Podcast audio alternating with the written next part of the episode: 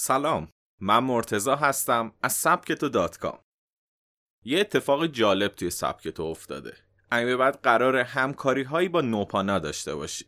نوپانا یک وبسایت خبری تو زمینه استارتاپ هاست. قراره با هم پادکست و مقالات مشترک تولید کنیم و این پادکست اولین همکاری ماه. پنج راهکار ساده برای کاهش استرس های روزانه. استرس های روزانه یکی از دقدقه هاییه که معمولا همه ما با اون درگیر هستیم و باعث از بین رفتن بخش زیادی از انرژی روزانه ما میشه. حجم کارهای انجام نشده، دیر رسیدن، عدم تمرکز و خیلی چیزهای دیگه هر کدوم می‌تونن دلیل استرس باشن. اما حقیقت اینه که برای داشتن زندگی موفق و رسیدن به اهدافمون باید بتونیم راهکارهایی برای مقابله با این مشکل مدرن پیدا کنیم.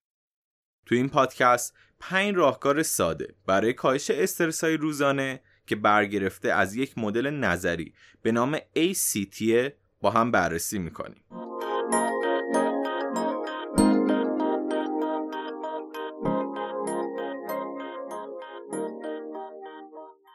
در لحظه زندگی کنید. قدرت شما تنها در لحظه حاله. نمی‌تونید در گذشته باشید و تصمیمات مؤثری برای حال بگیرید. باید تمرکز خودتون رو روی کاری که در همین لحظه انجام می‌دید بذارید. این کار نه تنها استرس شما رو کاهش میده بلکه باعث میشه آینده خوبی برای خودتون بسازید.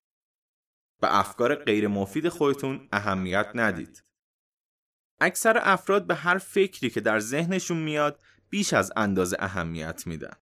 با این کار افکار اونها بیش از اندازه قدرت پیدا می‌کنه. و همین موضوع باعث افزایش استرس اونا میشه. نباید اجازه بدید این افکار موقت و زودگذر ذهن شما رو کنترل کنند.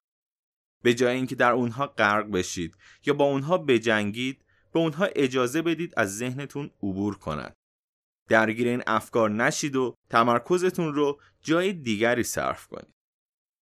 آنچه برایتون رخ میده رو بپذیرید. هر اتفاقی که رخ میده رو بپذیرید. و سعی نکنید اون رو تغییر بدید.